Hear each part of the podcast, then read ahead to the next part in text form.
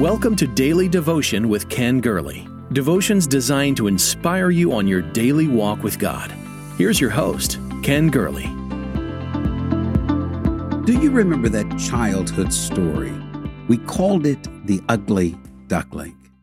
It was a duck brooding her nest, and one large egg dwarfed the remaining eggs. She wasn't sure how the egg got there. The smaller eggs hatched first. The larger egg hatched last. And of course, the ugly duckling emerged to be scorned, mocked, ridiculed by the others. As the little bird began to grow, it was ostracized. The ugly duckling lived an almost solitary life until it was welcomed by swans as one of their own. Indeed, the once ugly duckling had not known her true identity. She was not a duck at all, but a beautiful swan in the making. All too often, we measure ourselves by the wrong standard. We feel like we don't measure up. The 139th Psalm is God putting his hand on the Bible, per se, and saying, "Can I tell you what I feel about you?" When God thinks of you. That is our theme this week on Daily Devotion with Ken Gurley, and I'm so glad that you are here to be a part of it. I sometimes encounter people who fail to see the value of their own life. We skirt this issue in our personal lives to our own detriment. We know there are indefinable feelings of inadequacies lurking within us. We think if we can run hard enough, work hard enough, maybe run fast enough, we can outpace them, outrun them, outwork them.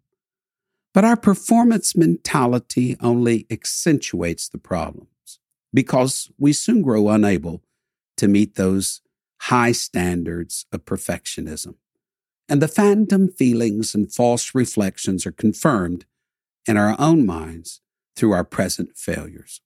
The Bible has something to say about this subject. It's in the greatest commandment. Jesus said that we should love the Lord our God with all of our mind. The heart in Scripture can encompass our emotion and even our thought life, and how we see ourselves, how we view ourselves, affects our ability to fulfill that first commandment, to love God as he is truly worthy to be loved. The second commandment contains a third commandment, love your neighbor as yourself. If a person doesn't love themselves, they can't love others. That seems to be implied there. If a person doesn't love themselves, they can't love God. The hardest person to love is someone who does not value themselves. The hardest person to get along with is someone who feels perpetually inadequate and scorned. Do you remember the acronym for joy? If you really want joy, Jesus first, J, others, O, second, and Y, yourself, third. We usually mean by that the self comes last, that we shouldn't put ourselves in front of God and others, and that is exactly right. But I would just urge you, don't drop the Y from the equation. Don't drop the Y from the letter joy in the acronym. Don't run from feelings of inadequacy. Face them. We may see ourselves as inadequate, but how does God see us? When God sees us, what does he see? Does he see an ugly duckling that he longs to turn into a swan? No, the Lord actually sees the end from the beginning. In Hosea, he called Israel the one I do not love. But then he says, although I just called her that, please tell her I love her still. He calls a traitor in the New Testament a friend. He calls a faithless apostle the rock. He calls things that are not as though they already are, because God sees the end from the beginning. He sees through the eyes of faith. He also sees through the eyes of love. When God sees us, he sees something beautiful. Imperfect though it presently may be, he sees the divine intention. And he loves us.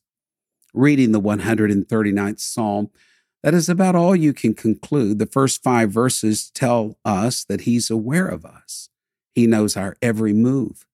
He knows when we get up in the morning. He knows when we lay down in the evening. He knows what we are about to say. He hems us in on every side. He lays his hands on us. We are not statistics to God. We are not mere numbers. We are his delight. We are his children. And he knows us better than we know ourselves. Think about that just for a moment. He knows the number of hairs on our head. He captures our tears. He stores them. He watches over us. The next 6 verses in that psalm tell me he's available to me. There's no place I can run from his spirit or flee from his presence. If I ascend into the heavens, if I make my bed in the depths of the sea, if I rise on the wings of the morning, if I settle on the far side of the ocean, everywhere I go, he is not only there, but his guiding hand is available to me. Jesus promised, I will be with you to the end of the world. I will never leave you.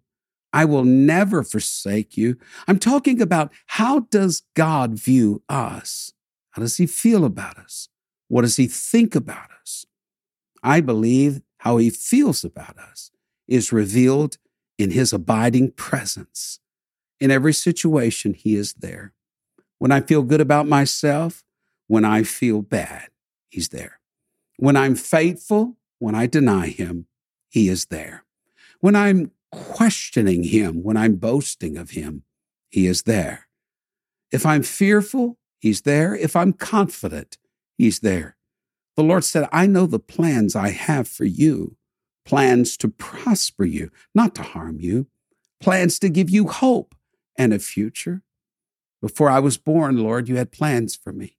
Such knowledge is too wonderful for me. Beyond my thoughts or your thoughts. They're so great. They're so precious. They are more numerous than the grains of sand on the golden shores. Your way of seeing is available to me. You know me perfectly, but still you accept me. You accepted me when I felt unacceptable. You loved me when I felt unlovable. This is that powerful psalm we're studying. In the closing part of it, the psalmist prayed the same prayer he did at the beginning. Search my heart. Don't let me think the wrong way. God, help me to see myself as you see me. Make me into the image that you see me becoming. You have accepted me. Help me to grow ever more acceptable in your sight. I think that's so beautiful. We must allow God's view of us to become our own. You say, Pastor, how do I do that? I would say the first way is you have to rest in his love. We could not love him unless he first loved us. Listen to this. To stop God loving you would be to rob him of his deity. For God is love, no less than he is holy, no less than he is one, no less than he is truth. You may remember the story of Paderewski, that great composer pianist. A gala event was planned in America, and high society turned out in their tuxedos and evening gowns. Present in the audience was a mother with her fidgeting 9-year-old son. She had brought him hoping that he could witness the master play and it would inspire him in his own music lessons. As the mother turned to speak with others, her boy slipped away, drawn to the ebony concert grand Steinway, perched on center stage. Undetected by the stagehands and by the hobnobbing crowd, the boy sat down and began to play what he knew. He played chopsticks. The crowd immediately expressed its disapproval with a loud roar, and they shouted, get that boy off the platform, stop him. His mother was horrified and began to race toward the stage. But backstage, the master, Paderewski, overheard the music and the roar of the crowd. He put 2 and 2 together and understood what had happened. He grabbed his coat, rushed on stage. Without a single word of announcing his presence, he stooped over the boy, reached on both sides, and began to improvise a counter melody to harmonize and enhance the boy's uninspired chopsticks. As the two played together, Paderewski kept whispering, "Don't quit, keep playing, don't stop." And when the performance was finished, the once critical audience now roared its appreciation. I think that's what God is doing in our lives. He is saying, don't stop. You may hit a wrong key, but he improvises. You may make a misstep, but he augments. You never catch God by surprise. Our mistakes, he can weave into a grander plan. He can work all things together for good. We need to remember some childhood songs, I think, like, "Yes, Jesus loves me," or "He's still working on me." He's so patient with us because we read in 1 Corinthians 13, love indeed is patient and God is love. I think we need to wrap our thoughts into his thoughts. We need to think his thoughts. Paul said, let this mind be in you, which was also in Christ. And what mind was that? It was humility, that we should not think more highly of ourselves than we ought, but neither should we think more lowly. We should humble ourselves before God, and we should realize that our own vain notions of ourselves may differ to how God really views us. I have seen it so many times that people have such horrible viewpoints of themselves. They can't imagine any human being could love them. It's only when they alter their viewpoint to the divine viewpoint, they realize that God loved them enough to come to earth and offer the supreme sacrifice. We should humble ourselves before God and allow our vain and false notions of ourselves, our self-conceptions, self-perceptions, our own view of our self-worth to fall by the wayside. For his Spirit is changing us each and every day. Each and every day, we should see more and more of Jesus on the inside of us. We should become more like him. In that story of the ugly duckling, toward the end, the bird is gliding into a lake. He's so lonely, so miserable. He sees some swans on the lake below. And as he settles into the lake, he sees his reflection, a reflection of a creature he didn't recognize. And the bird was startled. What was this beautiful creature? When he settled onto the water, what startled him more were the beautiful birds started swimming toward him. They were friendly, not mean. And on the shore, two children cried, "Look, another one. It's the most beautiful swan of them all." External confirmation for who he really was. Let me affirm to you what God thinks about you. You are loved. You are special. He died for you. He sees your struggles. He wants to free you from your low opinion of yourself and life. Allow him to do this when God thinks of you. Thank you for sharing in Daily Devotion with Ken Gurley.